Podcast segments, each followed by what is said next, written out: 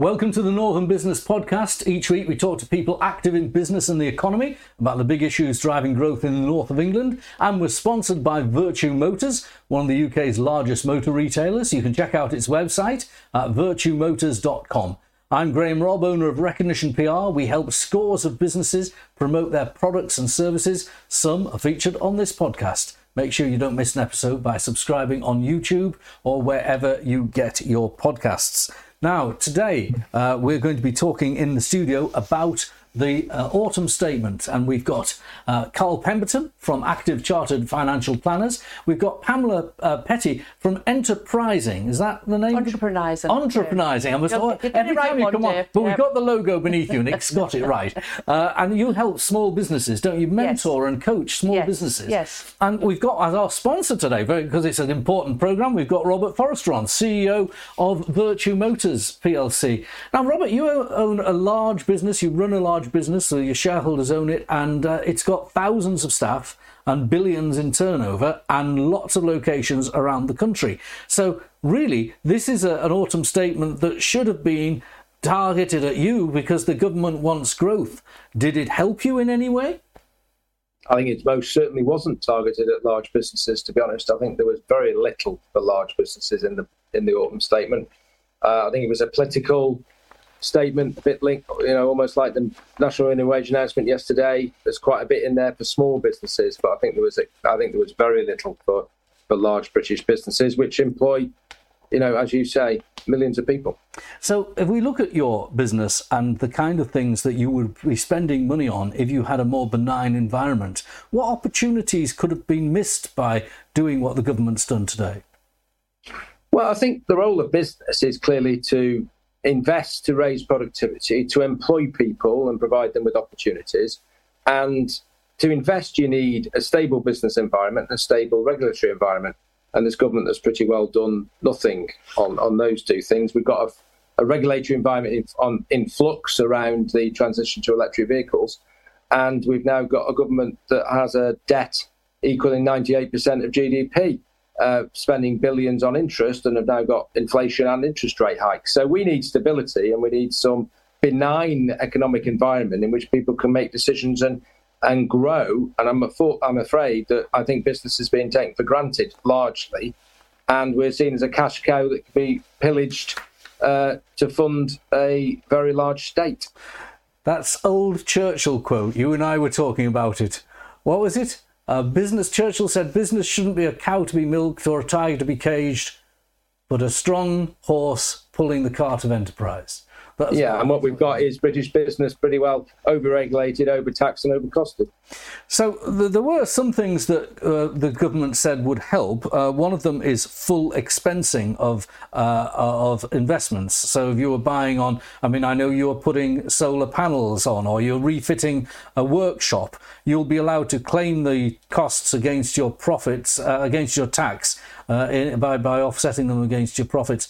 Is that not something that will help you? Well, in fairness, we always could do that. Uh, I think this is a bit of a misnomer, this one. What it does is it brings forward the cash benefit of uh, the expense. You, you get it much earlier in cash than you would have done. We were always going to get through capital allowances that money.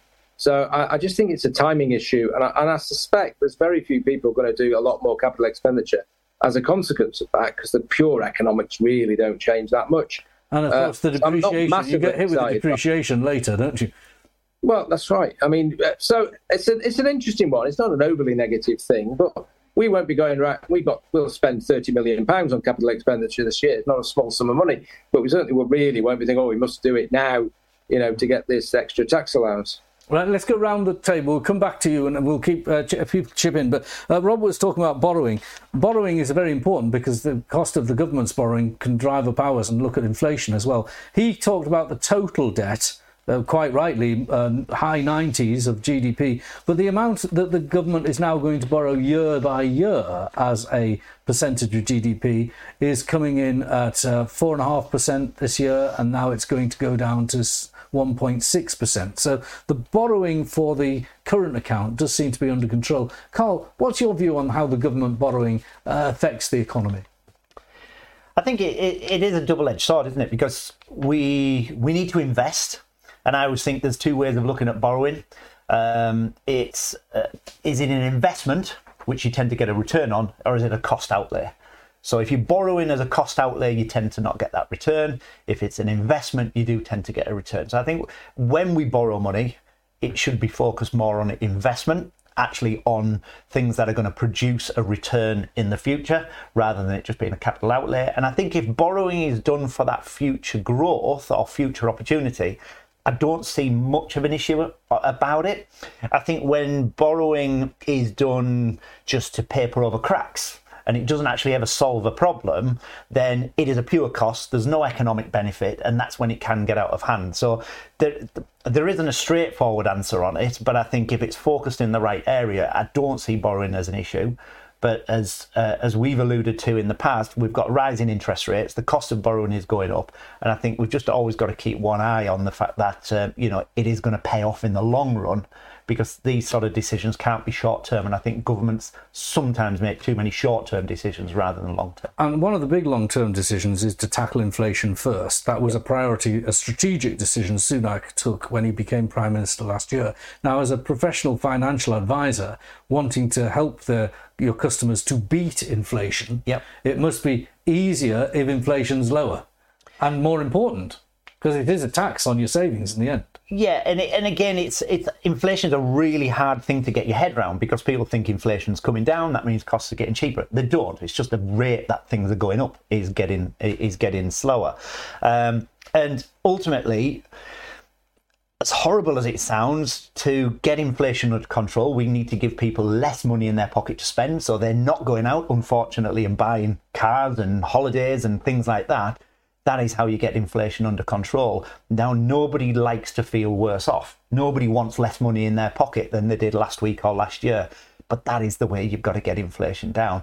And we've got to go through this period of hardship and we've got to feel the bumps at the bottom before we can start coming back out the other side. And I, I feel as though we're in that period at the moment. Pamela, you're advising lots of small businesses, and uh, there are there are some double-edged swords in this this this statement today for small business. On the positive side, uh, the stamp. We've paid our stamp. Who, who, who here has paid a stamp? I've paid yeah, the stamp. Paid Have you paid your stamp? The national insurance. Yeah, yeah. yeah. well, anyone watching who's self-employed has paid the stamp, and none of our staff know what it is. Yeah. But that's gone. Yeah. So that's good. And there's a bit of a, a, a help on, on national insurance. So if, if someone earns the average national wage on national insurance, they don't just get the national insurance cut. They have a little reform because they're so self-employed, and they'll get another couple of hundred quid. Yeah. Um, so that's a positive. Yeah, it's a positive. Um, but I, I think that they're, they're all sort of small things and i think going back to the investment point on if we if if any of us what get some extra money loan some money then if we don't invest it wisely and actually improve what we're doing and i think that's essentially what we haven't done we haven't improved productivity. So if if the country's not getting better at what it does then we're never going to get out of mm. this circle. We just continually need more money coming in, um, paper over the cracks to pay people to do all of these things. So, yeah, it's a nice little. All right. Well, but, well, one of the positive, and I'm going to pull pull some more negatives from the point of view of business. The other positive, particularly for smaller businesses, you know, if you happen to have a sister running a cafe, which I think you do. yes, yes, yeah. yeah. Uh, business rates are going to be uh, frozen effectively. There's a there's a there's not going to be a worry about business rates going up again because there's a special incentive for hospitality businesses. Yeah, yeah, yeah. I think you know, small businesses, particularly hospitality. Um, if I, th- I think that it doesn't cost much out of the whole budget to be able to help these businesses actually just you know keep going forward. That said most of hospitality are on minimum wage, yeah. which means that you know it feels a little bit like they've been given in one hand and taken away from the other. And you know if they've got you know if Cactus have to put their prices up, um, you know does it mean less people going in? You know it's it's it it is a tricky balance for small businesses to you know, sort of. Now, I, I found the, the area of agreement between you and Robert. There's probably lots, but this we are a business program, so we we we want people to earn money, and we've got a social conscience. Everyone around here has a social conscience, but there are, I have only had calls from my business contract contacts today complaining about the minimum wage going up mm. because it went up by so much more than people were expecting. Now, um, Robert will come to in a minute on this, but practically, that is a hard thing for a small firm, it, isn't it? It, it, ma- it makes a huge uh, difference. I mean, for, for businesses like ABAC as well, it's probably uh, you know a, a small manufacturing business, smallish, um, at two hundred thousand pound a year. That's going to actually cost that business without actually what what back what you know what do I get for that.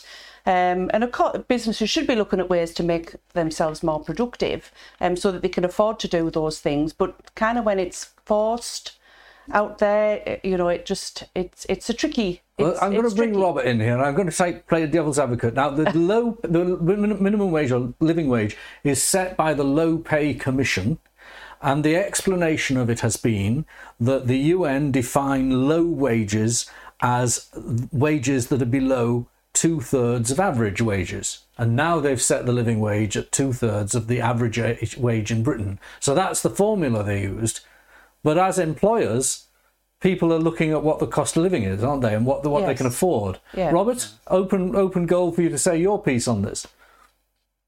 Uh, well, I never voted for the UN, so I don't really see what that, what the relevance of that is. We may have voted but you know, the, the answer is who do you want to control the economy? Do you want the government to control the economy? Do you want the government to set wages, which is actually what's happening more and more because more and more people are now getting into the national minimum wage? Um, or do you want the private sector and the market to do it? It's a bit like who do you want to make all this investment? Do you want the government to make investment? And let's be honest, they're not very good at it.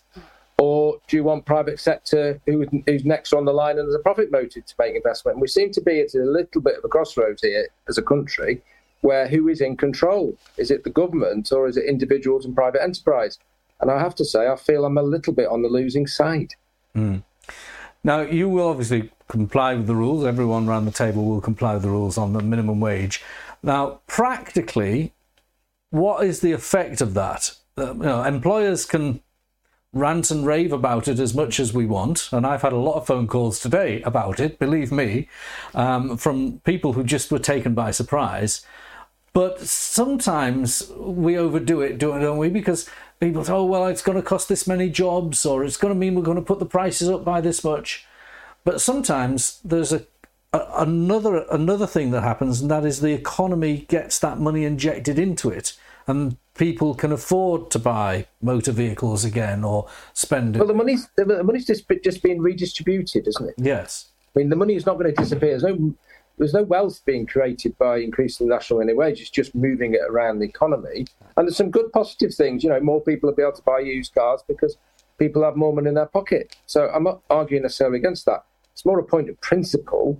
And do we want an economy where effectively, if you then increase differentials, the government is basically setting wages? I mean, they might as well go the whole hog and set the price of cornflakes.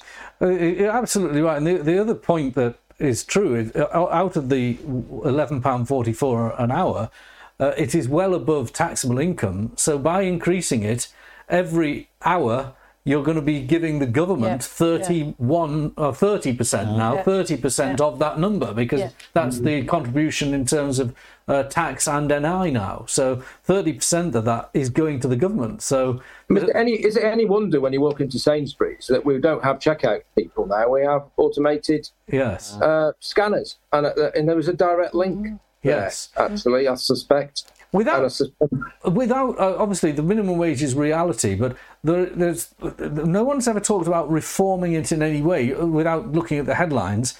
One reform could be that you, whereas you have at the younger end apprentices that aren't paid the minimum wage because they don't know as much and you're teaching them. uh, At the older end, older workers coming back into the workforce maybe should be given the option uh, if the employer should be given the option whether they would get a different level of wage because they may have a pension, for example. Uh, I know in my own business, I employ someone who has the state pension, um, and she's a very, very good member of staff. But should she be paid at the same level of minimum wage? I don't know. I put- pose that as a question. Yeah, I, I, and I think that's a great idea. I mean, one of the things I think when minimum wage first came in, it did affect a lot of those jobs, a- and I think they probably were retired people, like your pot mm. washers in the pub. Yes. You know, and you, you couldn't afford now to actually pay them minimum wage and do that. And actually, the point of them working was as much about having a purpose, getting out and seeing people, and all of that kind of thing, not just actually mm. earning a minimum wage. And it, and setting setting the wages, they're actually setting the hourly rate. Mm. You know, because you, you sort of get hit. A manufacturer can be hit twice because we want people to work less hours, but pay them a high hourly rate. Yeah. So they're getting the same pay. Yeah, in my in my example, the lady you know, isn't paid minimum wage, but it's a differential Yes. Yeah, anyway. yeah, It's still yeah, a yeah, yeah, differential. yeah. Karl, let's move from that lady to pensions in general. There was some reform on pension. Now, I, I'm going to familiarise myself with the lingo. Um, first of all, there's the idea of a one-pot pension. Can we give me a give me a simple guide to what that means? So my understanding uh, uh, of it that I, that I got from early this afternoon is most employers, all employers, um, will have auto enrolment schemes for members of their staff, and it's normally the employer that chooses that scheme. We will have a, a certain solution, and, and most businesses will have their own solution. And when a new employee joins, they will be auto enrolled into that solution. Now, the downside of that is with people not staying in employment as long, or job hopping, as you may uh, want to call it, people then uh, build up lots of tiny little pension pots, which is a nightmare because people lose them, they lose track of what they've got. Economies of scale means you don't really get the benefit of building up a large, larger amount of money. So I can understand the government's reasoning for saying, as an employer, if an employee joins you, we can direct the oh, the the employee has the choice to say to their employer, send the money to the scheme I've already got rather than that employee going into the uh, scheme that you've got for everyone else. Now, I get that. There are lots and lots of benefits of it. But I then put my hat on as an employer and think that could be a blooming nightmare. How do you facilitate that in the slightest? And uh, we've got th- about 30 people. Robert's got thousands of people, as he's already said. You imagine thousands of people coming and saying, I've got my own pot. How do you facilitate that? And, and I don't know whether the detail will come out in due course. I don't know whether they just need, they've not really put the thought into it. But it could be a nightmare for employers in how do you facilitate that? Maybe not in the early days, but certainly over time as, Yeah. as that momentum builds. And then there were two other uh, little mentions: uh, PPF and dormant funds. Yeah, so the Pension Protection Fund, hopefully, not many people know about it, and only those who know about it tend to be the ones who've been disadvantaged by a defined benefit pension scheme that has failed in the past. So, you know, you'd like to think not many people are affected. But this Pension Protection Fund is a is a government and regulatory backed uh, scheme. There are billions of pounds in assets in there, and what came out of today was that they are looking to I'll use the word force or look into using monies within that pot to actually invest it more in business startups and that growing sector investing in UK PLC. The same applies for lots of dormant pension funds. There has been rumour about this for quite a while now. Around again, there is there are billions and billions of pounds sat in pension funds, untouched. People who may have long left the country, they may have passed away years ago, but there's dormant funds doing nothing. And because a lot of really sizable pension funds tend to sit at the more uh, risk averse um, end of the spectrum, that money's just sat there, not really making money or growing. Whereas if that money can be deployed into UK PLC, into growing companies, growing sectors, uh, then hopefully then it should see greater uh, investment, which you'd like to think has a positive outcome. Robert, can you? Oh, think- did the Great British ISA get any traction? I didn't see anything on that. It was No. mooted well in advance that it was it was very heavily, you know, the FTSE 100 wrote in. I know there were quite a lot of letters from business to try and get a Great British ISA, and that fell on deaf ears, did it? Yeah, nothing uh, the, from the the statements that I've got back this afternoon. No changes to ISA rules whatsoever. Right. Again, there was a few people saying there should be ISA simplification. They should be able to split ISAs as as we were talking about before between cash and stocks and shares. Raising the annual allowances. There's lots of things being um, spoken about which would have been brilliant, but sadly, from the notes I've seen so far, no change. The, the only thing that was there to um, uh, to encourage people to look at stocks and shares again was the the, the full privatisation of NatWest uh, to, as a popular retail offer, like the British Gas was in the 80s. Now, you, you run a PLC firm, and I know you deal with a lot of institutions, Robert, and your staff have shares, and, and some of uh, some of your suppliers, me included, full disclosure, have shares in Vertu Motors. But um, this idea of popular capitalism can be achieved, uh, uh, shareholding democracy can be reignited through ISAs, can't it? Oh, for sure. And I think at least this is a step in the right direction. I think the country is a lot stronger when it's a property and share owning democracy, when people have their own house and they've got a stake in the country. And, and I think those privatisations in the 80s, that Tell Sid campaign, were absolutely phenomenal, to be honest. So I think that's at least a step in the right direction because I think there are less people now with shares. Maybe ISAs actually the cash and and share ISA. So I think this is at least a positive start. I just think the Great British ISA was just a, such a no-brainer that would have cost them absolutely nothing if they'd have introduced and it. And the idea was to get people investing in Britain. The idea was that people who have savings can put their allowance up to twenty thousand pounds, but that ISA would be invested only in British stocks and shares, and it would be Yes. tax-free on the return. Um, now, um, we've talked about uh, a lot of these things, but one of the things the government wants is to have growth. There's a, a quick chart I'll flip up on growth, and it, it's saying that as a result of these measures, growth will be a bit muted in the next couple of years, but then start to take effect a little bit more in three years' time. And they had things like more devolution, and they had more investment zones. And investment zones are areas of the country, there'll be 15 of them, and they'll be limited to 10 years. And companies, maybe like yours, Robert, could have they have a new enterprise, or maybe a new car dealership, or special workshops. Go in there, no business rates, no stamp duty, land tax, and some incentives on employers' NI, where you get uh, money off your employment uh, costs. Do you think this kind of incentive is the right way to spend taxpayers' money, Robert? Because I get it, you're a bit sceptical about government intervention like that. Yeah. Yeah, you get far more economic growth if you simplified the tax system and if you got the overall tax burden for business down. You don't need to go and having special schemes in North Wales. Um, great for North Wales, but that investment might be diverted from somewhere else. Let's be honest. Um, there's, there's probably only so much investment to go around. It, it's probably a little bit gimmicky. I'm always interested which uh, constituencies are in the zones, and that's quite interesting if you actually look at it. Um, so I, I think we need to get back to fundamentals and all the talk about tax, we never discuss spending. Yeah. Yeah, and spending is still going up, isn't it? It's still going to be 37% of GDP is government spending. Where do you think it should sit, Robert? I'll ask you all this question, fair, fair warning. How much Uh. percentage of all the government's money, of all the country's money, should the government spend on Well, I think it's a very simplistic question because it it it depends on what point of the economic cycle you are. The answer is lower. The answer is no. All right, Good answer. It's sharp. Uh, what do you think, uh, Karl? again, I- I'm not going to be held on a number, but my view is it depends on what it's on. Going back to my earlier point, I think if it's investing in something that's going to give future value, I think the percentage is irrelevant. I think if it's being spent just to paper over cracks and it's just a cost, then it needs to be as low as possible. But it also needs to be on the right side of 50%, otherwise you've got a communist country almost, don't you? It's, Yeah. So where, where would you sit? I, I, I, I would, I think, again, I don't put a number on it, definitely lower, maybe half as much. Mm. I think what we forget is that sometimes it's just right to tighten your belt. Mm.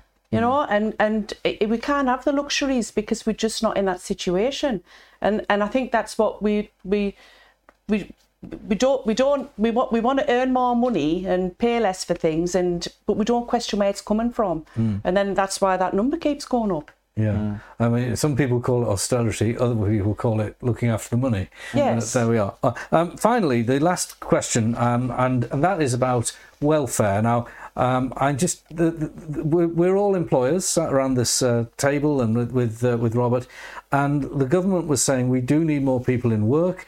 And there are a lot of people on welfare, and some of them are on disability benefits.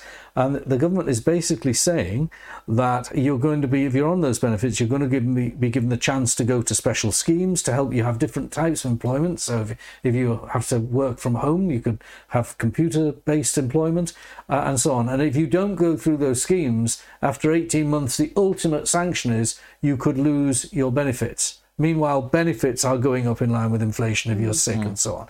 So it's it's combining a sort of carrot and stick approach. I throw that open to the, the room. What do you think, Karl? Guys, it's a it's, Emotive one, again. it?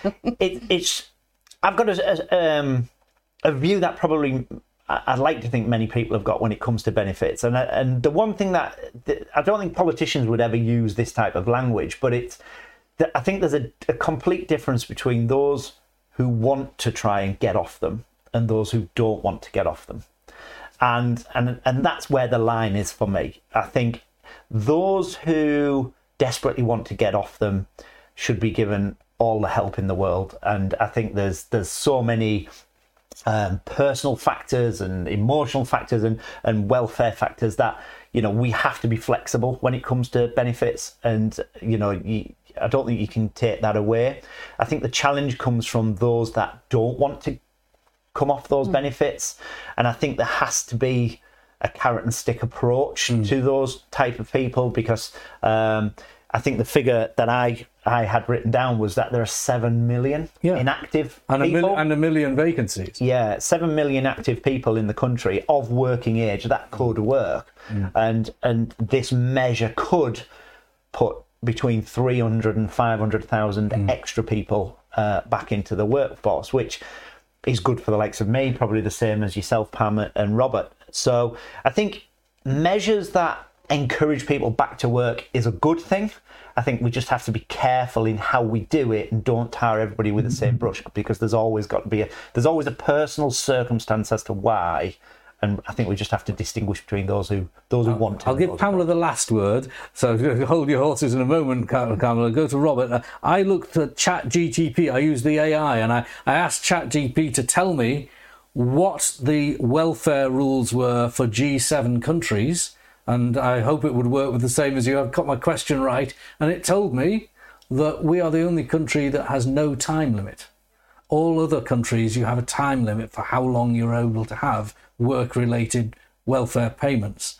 So I think this sort of combined having a time limit with having encouragement. Uh, do, does Vertu Motors have people uh, who are uh, uh, uh, maybe have disabilities that you employ, Robert? Of course, of course we do. Uh, I think this is a difficult area. For economic wise, we've got significant immigration. At the same time, we've got significant numbers of people actually not being productive for whatever reason. And you know, my grandfather was in the Odd Fellows before the welfare state came in, which provide a mutual society for the working class to provide them with things when in need. And I think we probably need to go back to the start of the welfare state and define what need is. Hmm. And is you know, there's not clearly there's an element of people where this is a right and a lifestyle choice, and there's an element where there's a definite need, and society should should definitely support those people forever. Actually, where there's a need, but have we got the balance right? I'm not optimistic that they'll make substantial progress here. Actually, All right. Well, Robert, thank you for joining us. Pamela, you get the last word on this and, and generally how you felt the statement was. Um, I, uh, uh, nonplussed, a bit underwhelmed. Uh, it, it had a smidge of looking like a, a, a, a sort of ready for election, but I don't know whether there's enough there. If people have sort of turned off to the Conservatives, I don't know whether there's enough there to turn them back on. I don't think there's enough there to make us the, the Great Britain that we should be. Um, it needs more right. um, than that. Well, you get the last word. As I say, thank you for joining us. And uh, we'll have another Northern Business podcast next week. And of course, in March, we'll see what the full budget is. That was just the curtain raiser, this autumn statement. If you want to join us as a guest on uh, Northern Business Podcast, feel free to get in touch. We'd love to hear from you. Thanks to my podcast producer, Harry Sinclair. Technical operator Robin Campbell. Join us next time. Never miss an episode. And like, rate, and subscribe us on YouTube or wherever you get your podcasts.